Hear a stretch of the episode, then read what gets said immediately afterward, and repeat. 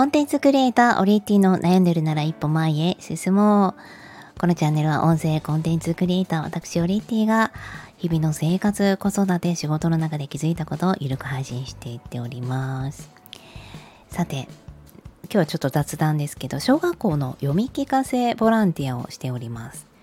まあ、といってもまだ2回しか行っていないんですが、非常に勉強になっております。えー、勉強になる点としてはまず人前で話すこと、えー、そして目を見ること、えー、あとは空気を感じることですね。あの大勢の前で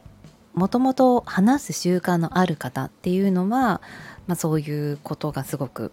もうなんだろう日々染みついてるところがあると思うんですけれども、私ももともと教員をしていたのでクラス全員にこう目配せしながら話していた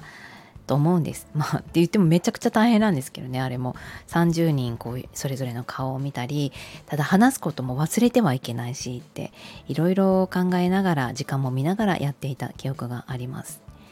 まあ、その点読み聞かせは一つ本がありますので本についてしゃべるということで時間は、まあ、あのよっぽど脱線しない限りはあの普通に読めばあの1回読めば大体の時間は分かりますしあとは内容も決まっています話すことも、えー、なんだろうやることも決まっているんですね。となると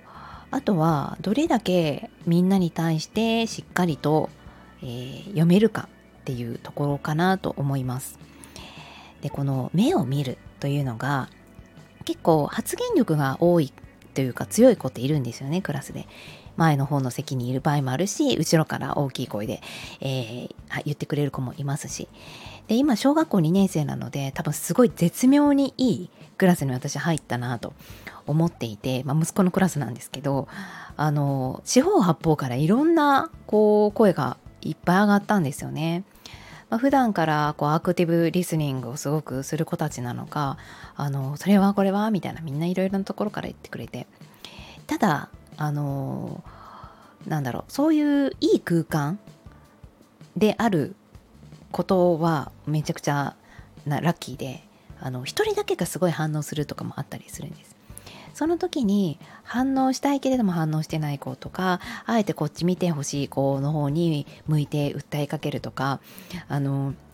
結構そこもいろいろ考えれば考えるほどやっぱり巻き込めたりするんですよね。声の大きさのトーンをねそこだけこう強くしてみるとか「ね、わっ!」とか言って、えー、ちょっとびっくりさせるようにねしてみたりとかでやっぱり緊張しますあの大勢の子たちの前で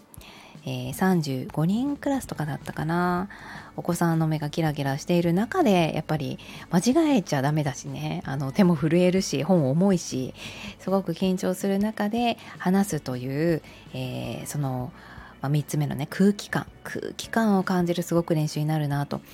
思ってます。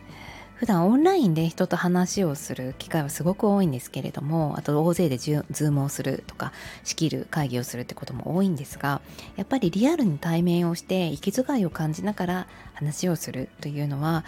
あのたった5分でもあのすごい情報量を得てたくさんの経験がさせていただけるところだなというふうに思いました。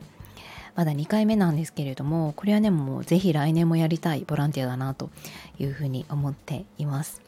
ちょっと幼稚園の方はなかなかタイミングが合わなくてできなかったので小学校の方で頑張りたいと思います